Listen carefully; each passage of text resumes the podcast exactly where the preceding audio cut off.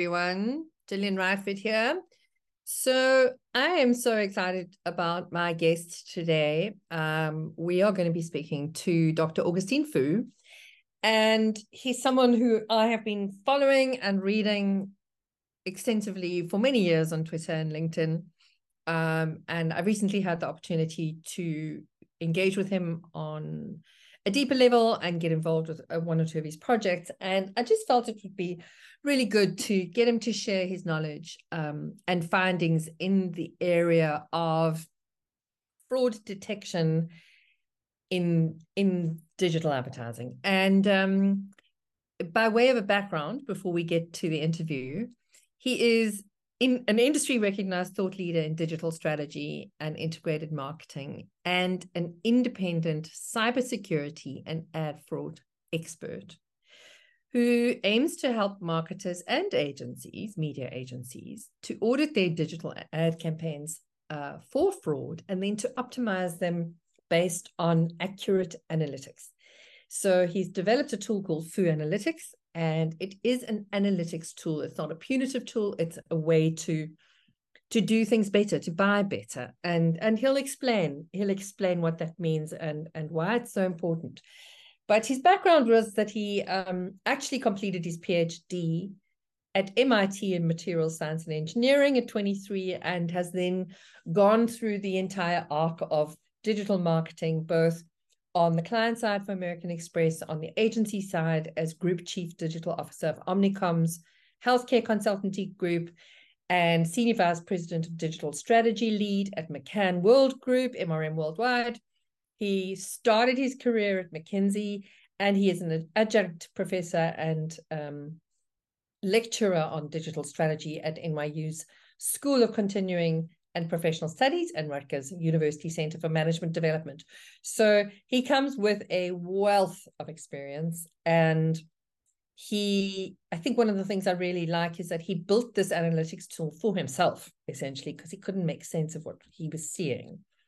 And um, it was only in 2020 that he thought, hey, you know, maybe I should actually let people use this. And um, he's now developed it out and it's got a very flashy, whizzy, fabulous dashboard. I do love a dashboard. Um, but it's an incredibly um, insightful tool. And um, I think that you're going to find the interview quite interesting. So let's cross over to that now. Good morning, Dr. Fou, and welcome. Thank you for uh, spending time with us today. Glad to be here. Um, Thank you, Gillian. Pleasure. I, I, you've certainly traversed a lot of ground in the digital world, and I, I read that you wrote, "I'm a marketer of 25 years. I've witnessed the entire arc of the evolution of digital marketing." Which is quite something to to be able to claim. Can you tell us a little bit about your background? Sure.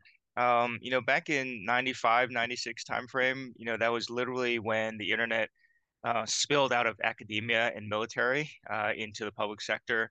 And I remember the the days uh, I was still in at McKinsey at the time. Uh, we set up a multimedia lab, and there were two Apple computers, two IBM PCs, and two Sun workstations. And back then, web pages were simply text with a few words that were underlined, and you could click those to get to the next page, right? Hyperlinks.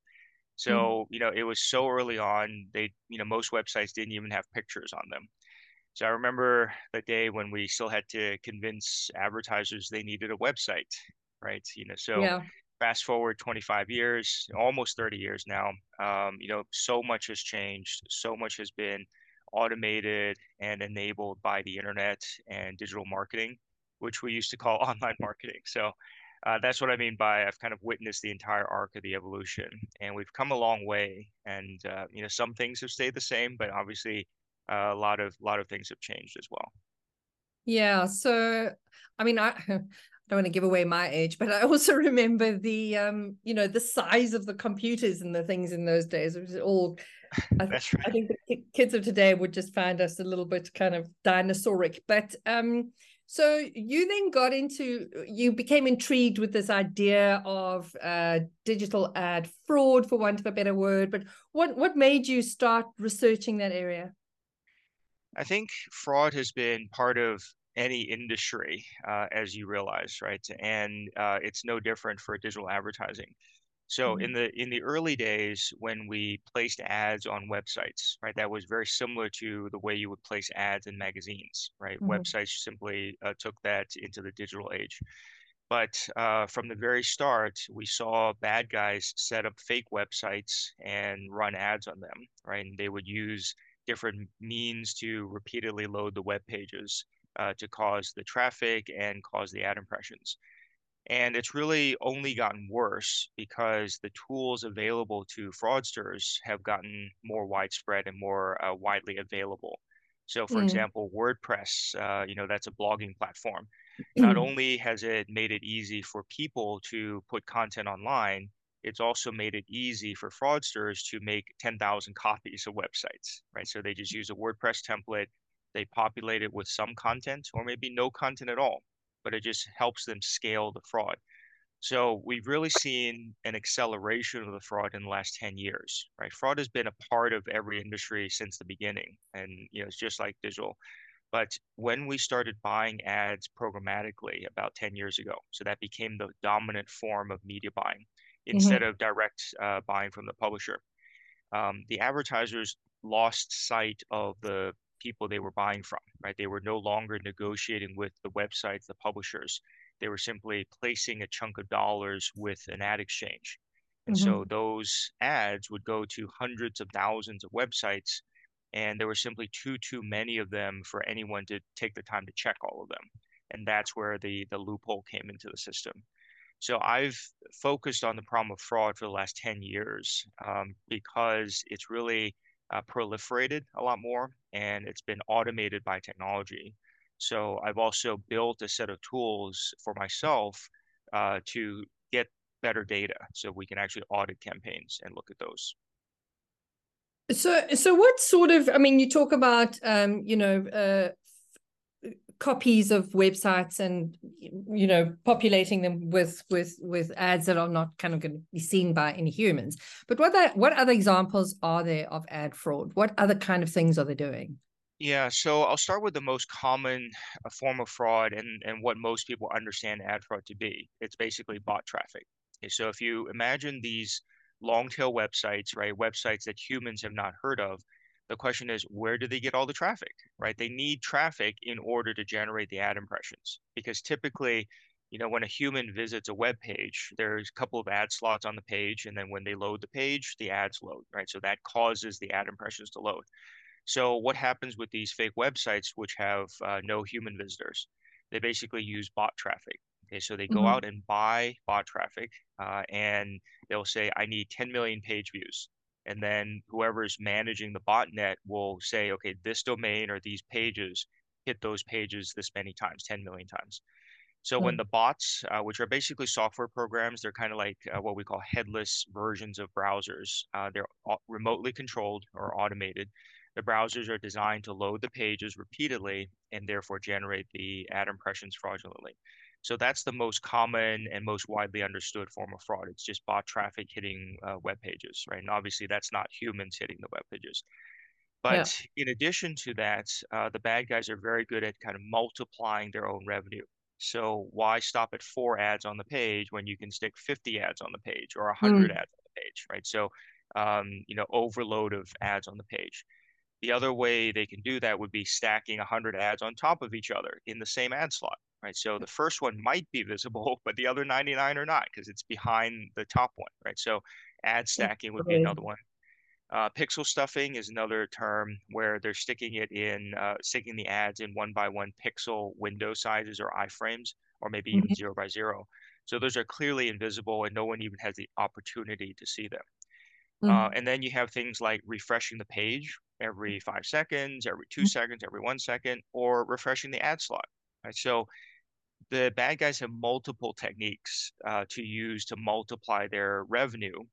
And if the fraud detection company's technology is tuned for looking for bot traffic coming to the web page, and they they may not be looking for all these other forms of fraud, they'll clearly be underreporting all these, all, you know, the rate of fraud right? So if they're just looking for bots and they're just reporting on IVT, invalid traffic, um, mm-hmm. you know, it might be misleading to the to the advertisers because it's it's less than the total uh, you know forms of fraud that are involved. It's only one form of it. So then the first the first example you gave is that what they call MFA sites, the made for advertising sites. Yeah. So so you know it's kind of a misnomer that acronym, uh, but it's become popularized recently. But you know most ad supported websites are made for advertising. That's how they make their money. So it's kind of a strange term to use. Mm-hmm. Um, I think the way I define MFA websites or the ones that cheat are the publishers or these websites that attempt to load 3,000 ads on the page or maybe 1,000 ads on a page. So what's the threshold, right? Is it fair to load three ads on the page or five or 15? I've seen some mm. mainstream publishers load 15 ads on the page, right? Some of hmm. them are below the fold. Obviously, you have to keep scrolling down. And now with something called infinite scroll, they just keep repeating the ads, right? You know, as you scroll, they're going to keep loading more ads into the page because it's infinitely long, right? So there's many variations on this. And to me, I really like to define MFA sites as just outright cheaters, right? Not only are they trying to load way, way too many ads on the page, but they're also covering up the cheating. Okay, so in those mm-hmm. cases, what we've seen are if you visit the page manually, you won't see the fraud happening. But if there's a special code in the URL that actually triggers the cascade of uh, ad impressions. So it's a way for them to hide the fraud so it's not so obvious to manual inspection. And hmm. most of this you can't actually see in the view source, right? So a lot of people say, "Oh, I can just check the, you know, HTML on the page." Hmm. Because programmatic ads are loaded in by JavaScript, you won't hmm. actually see it in the HTML of the page, right? You won't see it in view source. So all of these things are that's why I called it a cascade of uh, JavaScript calls that then just call in more and more and more ads onto the page. So to me, when I see that, we know that the site is deliberately cheating and they're also deliberately trying to cover up the cheating. So in that case, when I see that, I say that's a bad guy, right? So we're going to turn off that site. And yeah. keep in mind, MFA sites only refers to websites. Right now, the vast majority of impressions run through mobile apps, and that has nothing to do with MFA. So if we focus too much on MFA, uh, like everyone is kind of distracted by MFA sites right now, we're missing out on the, uh, all the fraud that's happening in mobile apps. And there's even more fraud in mobile apps because it's even less measurable than web pages. Yeah. So, so how long have you been tracking this sort of behavior? It's uh, almost a decade and a couple of years, so 11, 12 years. I, I left Omnicom in 2012 and started building uh, my own tools because at the time, we saw strange things in the data, like 200% click-through rates. So that means there's more clicks than there are ad impressions. And long story short, it turns out that the botnets can continue to click on those uh, click-through URLs even when the campaign was turned off.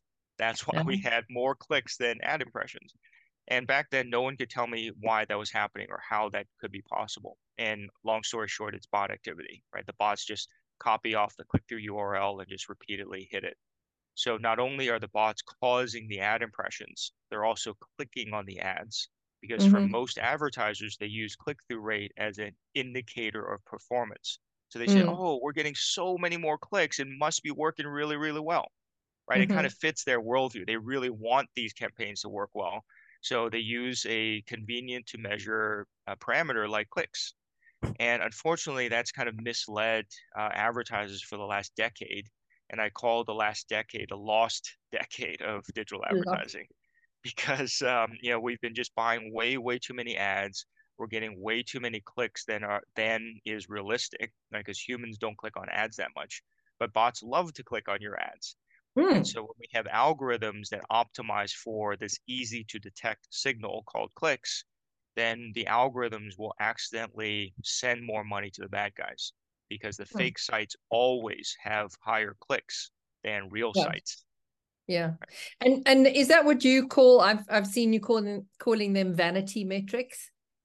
Yeah, um, vanity metrics is like, oh, we got bigger numbers, right? It's kind of like playing a video game, right? Higher scores mean you win, right? So, yeah, uh, vanity metrics are the ones that um, a lot of marketers love to report up the chain. You know, they tell their bosses, look, we got so many more ads, we got so many more clicks, mm-hmm. and we even got a better uh, discount on on the ad impressions.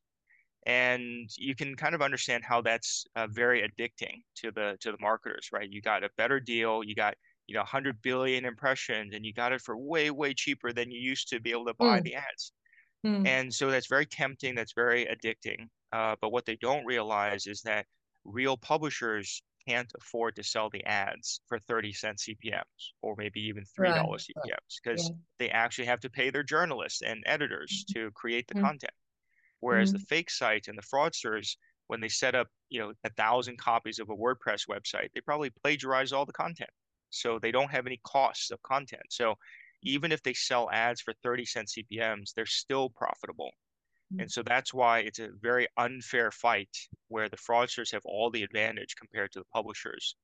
And until the advertisers wake up and realize that these absurdly low CPMs are just not realistic, um, they have to turn that around. They have to know that we need to pay higher CPMs to be able to get our ads on real publisher sites.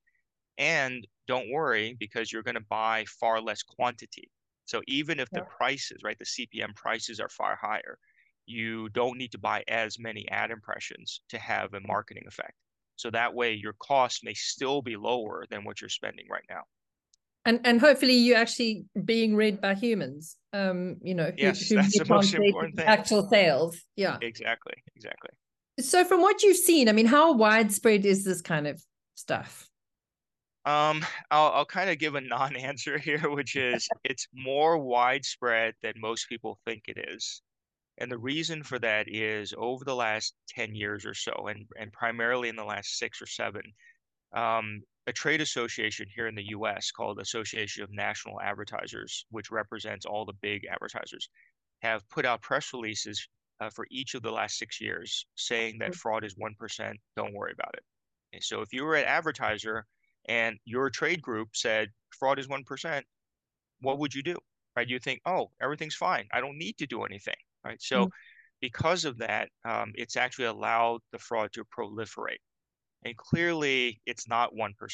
Most people realize, even their gut feeling tells them it's got to be greater than 1%. And you can already see some of these things in your own Google Analytics, right? So when you mm-hmm. get clicks from programmatic channels, you'll say, well, why is it like 100% bounce rate or 99 to 100% bounce rate? Or why are the visitors staying on my page for only one second or half a second, right? So there's already indicators to say, okay, that's not of good quality. Mm. Uh, but yet they couldn't put their finger on it because the legacy fraud verification vendors um, that they had in place kept telling them everything was fine, don't worry about it. And usually it's one number in a spreadsheet at the end of the month, right? So without additional details, they couldn't do anything else. They had to mm. trust uh, whatever number was given to them by those uh, fraud vendors. But I think right now, most advertisers realize that budgets are going to get tighter. They have to be more careful with their spending. And now is the time to audit uh, some of their campaigns and take a closer look because even they know it's greater, you know, fraud is greater than 1%. So when we yeah. sometimes when we go in there and audit the campaigns, we can actually show that here's all these other things that you may not have been looking for uh, in the past. And so that one percent, uh, I mean, what are they doing? What are they measuring? What are they not measuring that they're not seeing all of the other activity? Yeah. So remember earlier we were talking about other forms of fraud like pixel stuffing, ad yes, stacking, yeah. whatever. Mm-hmm. Um, and and also think about the um, fraud that's happening in mobile apps. So, for yeah. example, an alarm clock app would be loading ads continuously 24 7. How often does a human use an alarm clock app? Right, maybe for one minute uh, when before they go to bed and set the alarm, yeah, and then maybe for one minute uh, when they wake up and turn off the alarm. And even then, you know, how many ad impressions can you actually load in those time periods, right? So, the alarm clock apps are cheating uh, by continuously loading ad impressions in the background, whether the app is being used or whether the mobile device is being used. So technically, none of that is a bot hitting a web page. Okay, so if those fraud vendors' right. technology are tuned for looking for bots, they're not going to see any of this stuff, right? Nor mm-hmm. are they going to see pixel stuffing, ad stacking, pop unders, force redirects, all these other forms of fraud. That's one reason why they're severely underreporting the fraud. Another reason is over the years, the bot makers are very, very good at evading detection. So whenever they see one of these fraud vendors detection tags, They simply block it. So then mm-hmm. they can't collect any data and measure it and detect it as as a bot. So that's a big problem. Um, so if you think about um, ad blocking, right? Humans block ads. That's somewhere between 20 and 30% of humans have ad blockers active. Mm-hmm. So just like humans block ads, the bots block the detection trackers, and yeah. they're very, very good at that. So that means that legacy fraud vendors don't have any data. And if they don't right. have any data, they can't detect the bot. And that's why the number is so low. And and what about the app stores and the you know I mean should they be doing more about these apps? What kind of what kind of uh, guardrails do they have in place? you can almost say there's none, uh, but sure. yes, they do have some guardrails. But here here's the thing: uh, Google Play Store did not actually start scanning the code of the apps until 2015 you know, you would think that is such an obvious thing that they should actually scan the code for malware before they let the app in the app store. They didn't even start doing that until 2015. Hmm. But the thing is, right now, um, you know, to this day, I can show you countless apps that we see running ads uh, in campaigns that are hmm. already in the Play Store that are outright uh, committing fraud. Hmm. Now, here here's the reason why most of those are not caught. It's uh, it's there's a negative incentive built in. Google makes ad revenue when those apps make ad revenue, right? They they share in the ad revenue.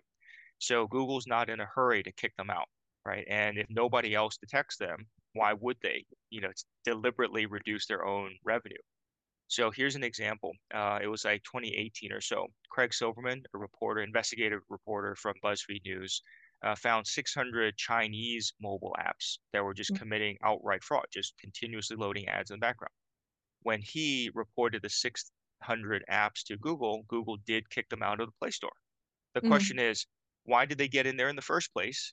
And second of all, why did it take an outsider, an investigative journalist who wasn't even a tech person uh, in our industry, to detect and show Google the evidence to the point where it's so uh, irrefutable that Google had to kick them out, right? So when you talk about the 10 million apps that are in the Play Store, kicking out 600 is not going to make a dent in the fraud, right? When everyone else is just you know continuously committing the fraud. So hopefully that gives you a sense of kind of the ratio of what is fraud and what is not. And I, mm-hmm. I have a simple exercise I usually run in class. I ask my students, um, name off the 10 apps that you use every day. Name off mm-hmm. 10 mobile apps you use every day. Most of them can't even get to 10, right? They name off the first five quickly, then six and seven. They may get to eight, they can't even name 10 mobile apps they use every single day. And I do the same thing with websites. Name 10 websites you use every day.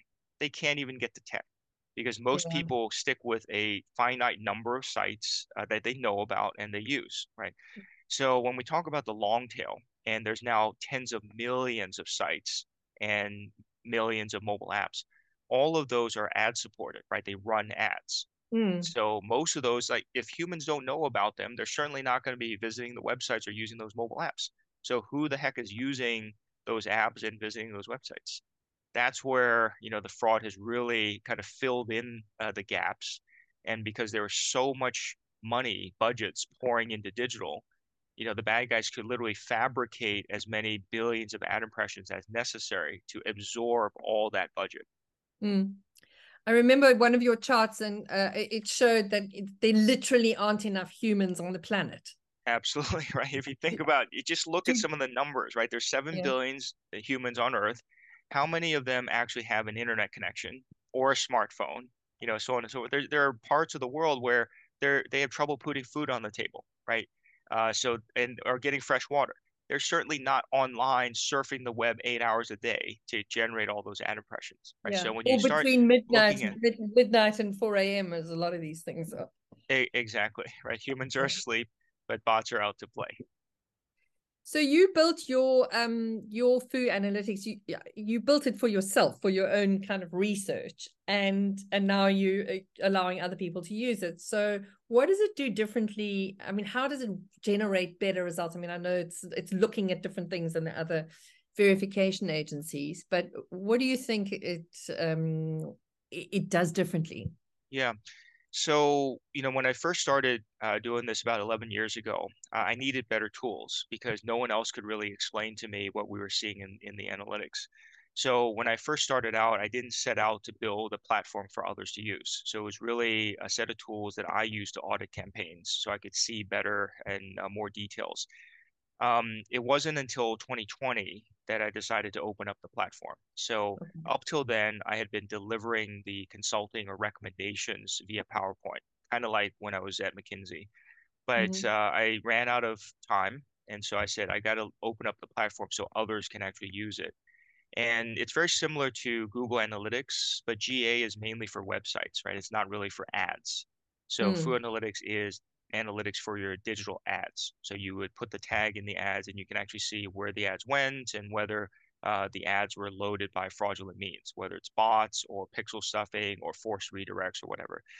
So the first layer is we look for many, many forms of fraud because I've been studying this. And as I encounter new forms of fraud, if I see it often enough, we then codify it in the algorithms so that the platform continues to look for those things. And so now when you log into the dashboard, you'll see many forms of fraud in addition to high bot traffic, right? Um, the other thing is I'm the one who's going to continue tuning the algorithm because um, you know I have I work on client campaigns and we see different scenarios all all the time, right? So whether it's in different markets like North America versus South Africa versus EU, uh, there are different forms of fraud, uh, and different forms of fraud are prevalent in different markets, right? So when we see those, okay. uh, again, when I uh, see it often enough, we can then codify it in the algorithms. So I'm the one continuing to uh, tune the algorithms. And even though I do think that the other legacy fraud verification vendors have engineers who are trying to update the algorithms, if they don't have enough cases where they're actually looking at data with clients, they may be missing something. So let me give you two examples uh, that we've seen publicly. In 2017, uh, one of the fraud vendors said, "Oh, we discovered this huge sports bot Okay, basically they were seeing billions upon billions of bid requests coming from sports sites like NFL.com, MLB, uh, DallasCowboys.com. These are all North American. Uh, so okay. the data scientists correctly picked that out as fraudulent. Yes, it was fraud, billions and billions of bid requests, but they misinterpreted uh, what they saw by saying, "Oh, there must be a huge botnet on all of these websites." And I was measuring on some of these websites and I said, there's no botnet on these sites. So what these data scientists didn't realize is that it doesn't require a bot to hit the NFL web pages or the MLB web pages to generate those bid requests. They were simply generating it using Python scripts. Okay. So that's an example where the data scientists found the fraud, but they didn't understand how the tech worked. So they nice. they put out a press release that had incorrect information in it. The second example was more recent. It was 2020. It was a different fraud detection company. They discovered something called the 404 bot. And that name came from the fact that there were many web pages that when they mm-hmm. visited the page, it was page not found. That's a 404 error in server speak. So in those cases, you know, they would see, oh, here's all these pages on New York Times, MarthaStewart.com, FoodNetwork.com, whatever. None of those mm-hmm. pages existed because they were all made up. Those URLs were completely fabricated by the bad guys. So in that case, again, they misinterpreted the data because they didn't understand how the tech worked. So my job as a research scientist is to not only understand how the tech worked, but also start building in some of these detections into the algorithm. Uh, so I'm continuing to evolve the platform, uh, and and that's what the advertiser or the customers will benefit from. It's really about looking for more forms of fraud than just bot traffic hitting a page.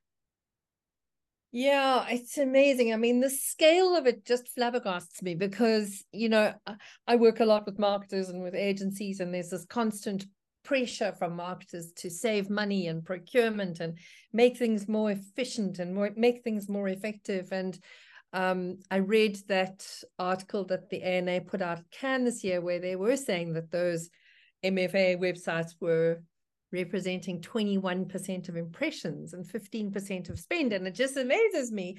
Why are marketers not jumping up and down about this? You know, I'm gonna I'm gonna blame one term that agencies keep using. It's cost mm. efficiency. Okay. That is a misnomer because CPMs are prices, not costs. So let me play out a very simple scenario. 10 years ago, when advertisers were buying ads direct from real publishers, they were paying $30 CPMs, just using round numbers. Okay. They're paying $30 CPMs. Today, they're paying $3 CPMs. Okay. Those are prices, but they're buying 10 times the quantity. So they're mm. still spending $30. Okay. So CPM prices, right? $3 is a CPM price, cost per thousand. It's not mm. a cost. So right now, because they're buying $3 inventory, uh, but they're buying 10 times the quantity, they're not saving any money. They're still spending the $30. It's just that now they're buying from crappier sources, right? They're buying through exchanges. So mm-hmm. it's almost like go back to paying $30 CPMs, but mm buy 90% less quantity. That will mm still be better. Then you will actually save cost. But I think the term cost efficiency has been bantered around, you know, in all the agency pitches. And unless you really stop for a moment and say that's not a cost, it's it's not more cost efficient for me to buy lower CPM crap. And I think right now, one of the things I'm trying to educate the marketers on is think about what I'm going to call a HCPM, a human CPM. Because mm-hmm. if there's only a small portion of humans in that media that you're buying, um, you're going to have a multiplier, right? So let me just use a, a simple ratio. If only 10% of those impressions were shown to humans, you need to buy 10 times more to get the equivalent of buying from a real publisher, right? So whatever CPM you're paying, multiply that by 10, right? And that's being generous that there's 10% of humans in the in the programmatic buys.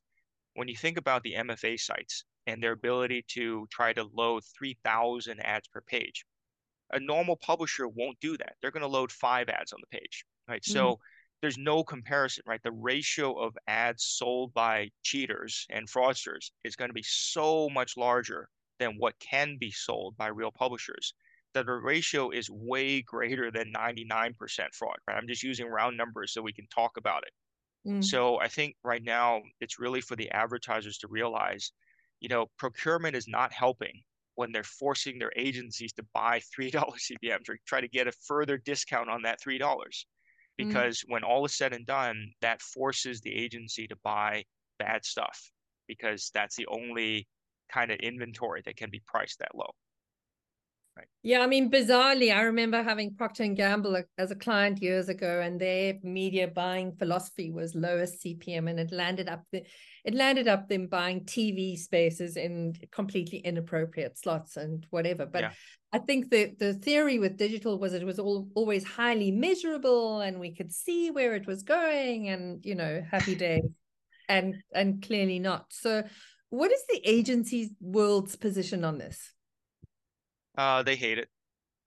The the reason for that is, um, and I'm going to be uh, accusing the agencies here. I'm not accusing the people who work at the agency. I'm going to indict the agency revenue model. Okay, mm-hmm. so they're they're not solely to blame. Uh, because, like we said, procurement departments have forced them to buy cheaper and cheaper CPMS, and in essence, they force them to buy crap. Yeah. But in most cases, because the agency margins have been forced basically to zero or negative, they have been forced to find other ways to make money and make margin.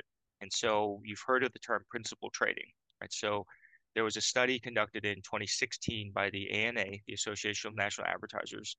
Uh, they basically found that the agencies were giving kickbacks to themselves. Okay? So they were buying media and essentially marking it up. They were giving kickbacks to themselves using foreign subsidiaries to hide and all that kind of stuff. So there's a lot of kind of shady stuff going on with the way they were doing the billings, the way they were getting kickbacks, and whatever.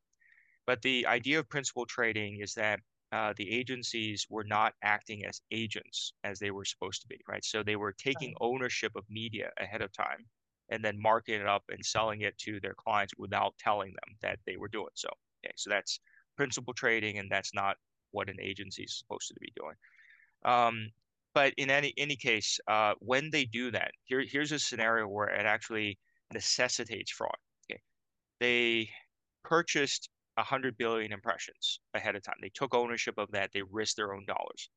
What if the hundred billion impressions don't materialize because not enough people showed up on the websites? Right? Because the ad impressions don't exist uh, ahead of the hmm. moment someone visits a web page.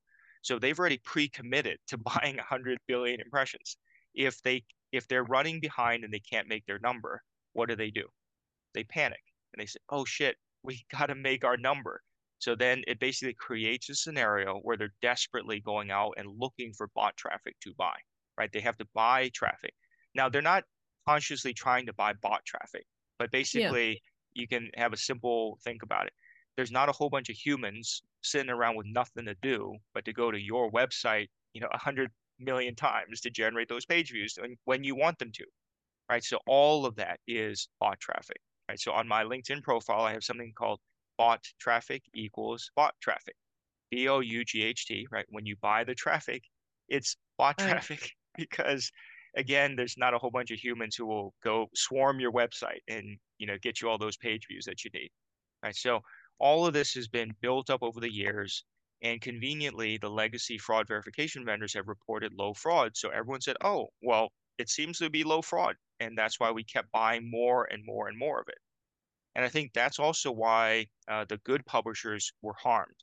Because if mm-hmm. the legacy fraud verification company said, oh, a, a legitimate publisher is 1% IVT, and these outright fake sites over here are 1% IVT, you can understand, you know, from the marketer's perspective, right? When they're buying ads, oh, both of these are 1% fraud. They're both of the same quality. So why not buy the cheaper thing, right? So in essence, because these legacy fraud verification companies failed to detect the fraud, they put the fraudulent websites on the same footing as premium publishers. And so yeah. that's why and the advertisers. So what a win. Mm. Yeah. Right. So mm. that's kind of what I mean by the lost decade. But mm-hmm. I do see light at the end of the tunnel. I am hopeful now that things are turning around and that the advertisers are starting to realize that when I'm paying $1 CPMs, it's going to be crappy stuff. It can't possibly be legitimate publisher inventory. Yeah. And I think, I mean, what I, from what I've seen of your your tool and the way that you report the results and the the the, the concerns you flag and that sort of thing, is it feels to me it's not a punitive thing nobody's trying to get anyone into trouble necessarily you know but but it's to say buy better buy more effectively yeah. um actually actually reach humans that'd be great yeah. um and so and that's why yeah. yeah. that's why i call it analytics right not fraud detection exactly. because exactly. really we're trying to give the ad buyer more details so that they can make a business decision right so um, we don't just go in there and say, oh, if if this site is past a certain threshold of fraud, we block it, right? That's actually caused a lot of problems uh, in the past because when the legacy fraud vendors do that. So in this case, we're analytics. So we present the detailed data so that the ad buyer, the advertiser, or their agency can make a more conscious decision. So yeah. I, I talk about a process of progressively cleaning, right? We can't lop off 90% of the fraud overnight. Right? That's just too scary for people. So I think right now, if you think of it as every week you go in and clean out more and more bad guys, then you're yeah. going to progressively make your campaign better. And that's really the philosophy or the approach that we take. And and the ideal would be for the marketing and the agency team to be working together on the dashboard, or who who actually sits with the with the analytics? Is it the media? You know, it's it's going to depend on the situation. Yeah. So a pharmaceutical client of mine uh, had me do that because they just didn't have the FTEs, the full time employees, to do that themselves. So they they asked me to do that. In some mm-hmm. other cases, the agency um, is being a good citizen, and and they're the ones looking and looking at the analytics.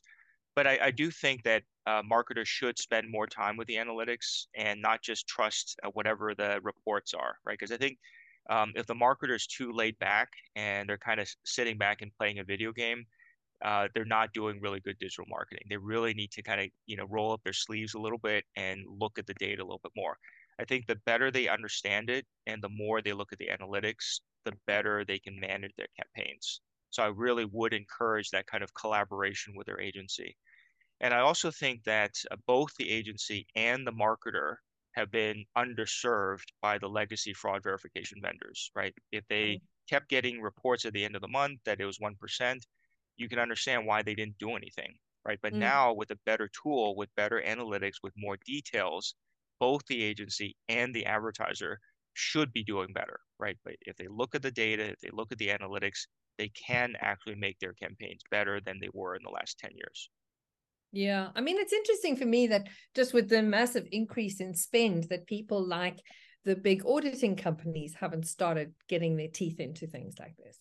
They are, and I'll put this out there. The agency should be ready for big consulting firms to take their lunch money because the a lot of advertisers that I've seen are dissatisfied with the level of um, service that the media agencies have given given to them. So mm-hmm. the uh, consulting firms and the auditors are now moving into the space by saying, "Oh, we can give you better insights, we can give you better strategy, and we have better tools like Fou Analytics to not only audit your campaigns but help you actively manage it going forward." Mm-hmm. So we will see further encroachment by the consulting firms into a space that had historically been owned by the media agencies. So if the mm. media agencies don't come along or they prefer to keep sticking with these legacy fraud vendor tools, they're going to get left behind. Mm. And wasn't one of the things with programmatic that a lot of marketers were taking it in house? Yes. So that's been a scary process for a lot of them, but I do think that they should take pieces of it in house. Mm-hmm. So, for example, the whole point of programmatic media buying is that we don't need a lot of humans to yeah. do that, right? We're trying to use algorithms to help automate some of that. So, I think you know there is a setup process right there's a little bit of he- more heavy lifting at the beginning to set up the campaigns and get them started but mm-hmm. when the campaign is running there shouldn't be a lot of busy work, right? There shouldn't be a lot of unnecessary work. I've seen that in the case of agencies, when the agencies are running programmatic for their clients, they need to create work in order to consume their billable hours. So, what I've seen as an example, concrete example here, Integral Ad Science gives the agency one tag for every ad creative. So, say, for example, you have a thousand ad creatives you now have to go in there and put one tag into each creative. That is completely unnecessary work because you could put one tag at the campaign level. You don't have mm. to put it in each of 1,000 creatives. So mm. that's an example where the agency, again, has a misaligned incentive. They're trying to create work week after week so that they can consume their billable hours. That's not efficient. So there should be some things that the client brings in house and I think the agencies would actually do better by providing more thought leadership and strategy and media mm. planning mm. rather than the commoditized stuff that's just busy work. You see what I'm saying? So whatever can be automated by algorithm should be taken in house. Uh, and then the agencies can actually provide guidance to their clients. Some are, not the big holding companies, but some are actually providing the advertisers guidance in in how they should in-house and what they should in-house. And I think that's yeah. going to be more efficient for both parties. And uh, you know, we always offer no-cost pilots because we really want to show the client, not just tell them, right? So you don't have to take our word for it. Just go in and audit a campaign. Let us do a no-cost pilot, and we can then show you uh, some observations and recommendations based on your own data. So it's not just theoretical or someone else's data, right? So that way they get to see uh, whether there's any issues to be uh, troubleshooted a troubleshot uh, in in their own campaigns. Yeah, yeah. Well, thank you so much. I've been reading I've been reading all of your blogs and and and your LinkedIn posts for many years, and it's been really uh, really interesting to kind of scratch the surface a little bit. So um so and I'm very you. hopeful. You know, things are turning around. So I think yeah. we'll have a much better next decade of digital marketing.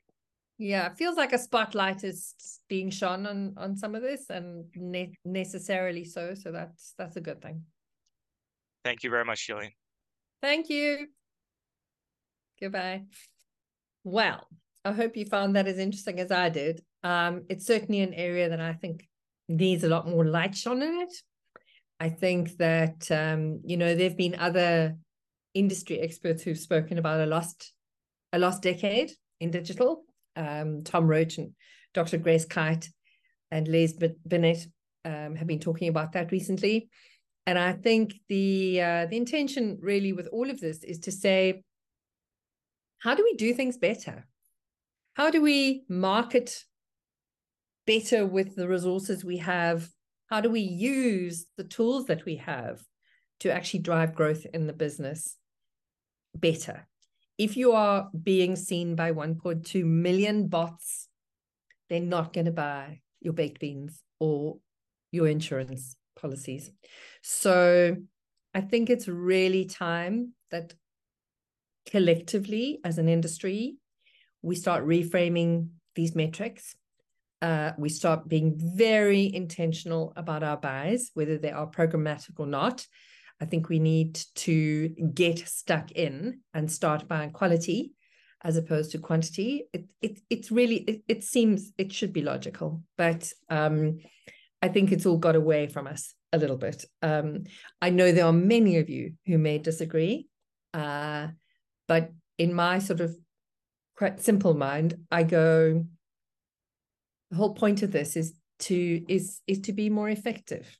Uh, and as he said in the interview, maybe this mad scramble on efficiency has actually done us all a great disservice. Thank you for listening. If you're interested in in diving into this in a little bit more detail and just um, becoming more educated on it, I suggest you follow Dr. Fou on LinkedIn. Uh, it's under um, his name, Dr. Fou, F O U. Um, he's got a lot of blogs and he's also got pinned to his LinkedIn profile, he's got a lot of very interesting articles that explain the background, explain the analytics that he, that he uses and the, how the tool works, and and what he's been finding and why it's time that we actually explore this in more detail. Um, if you want to organize a, a, a conversation with him, he's based in New York. Um, and we can facilitate that. You can either contact me on Gillian at adtherapy.co.za or you can contact the team at Truth Sets Online. They have taken a leading role in bringing Dr. Fou's analytics into various markets. They are licensed globally with an Africa exclusive and are a licensed vendor of Fou Analytics. Their emails are on the screen, but if you are listening to this on a podcast, um, their addresses are Jonathan, J O N A T H A N dot Pigden, P I G D E N, at Truth Sets, T R U T H S E T S, online, all one word, dot com, or Marc, M A R C dot Dhalluin, D H A L L U I N, at truthsetsonline.com. So feel free to contact me, contact Marc, contact Jonathan at any of the, the addresses or on LinkedIn. And um, we can facilitate a conversation with Dr. Fou. He can take you through some of his learnings. Do go and read some of his articles, follow him. He, he posts a lot of fascinating stuff. Um, and and you'll see, you'll start wondering why on earth no one's been talking about this, but there are glimmers of hope. The uh, ANA apparently has come out and said, gosh, maybe they were looking at the wrong things. Um, and that some of the more sort of nefarious ways uh, that that this fraud is showing up has not in fact been measured. So I think we're at a tipping point. I think that that um, we are going to look back and get back at it in time and go, what on earth were we thinking? But there has been a lost decade of digital in a lot of ways, and we are learning and we're moving forward. So make yourself aware of these things and use this type of information to go and make sure that your media buys are as effective as possible. Um, Dr. Fou is fond of saying, you know, that we haven't had this type of tool up until now. Now we have it. There's nothing to be frightened of. There's nothing to be ashamed of. There's no, you know, all we've got to do is use it and make sure that your your ads are getting in front of the right people who can translate to growth. This is a very powerful tool, and um, and I really believe that Ad agencies should take it on board, media agencies should take it on board, marketers should take it on board um, because we're all looking for efficiency and we're all looking for effectiveness. And this tool is a way of helping us get there. So uh, get in touch if you want to have a sit down with Dr. Fou. He's based in New York. Um, he is very approachable. He's very happy to talk to you. Um, and uh, you know we can r- arrange a test um, on one of your campaigns you can have a look at it it is eye-opening let me tell you um, and there's no downside because if the test runs and everything that you're doing is amazing well then fantastic but what if it's not and i can tell you that in what i've seen so far there are big rooms for improvement. Happy days. Get in touch. Thank you.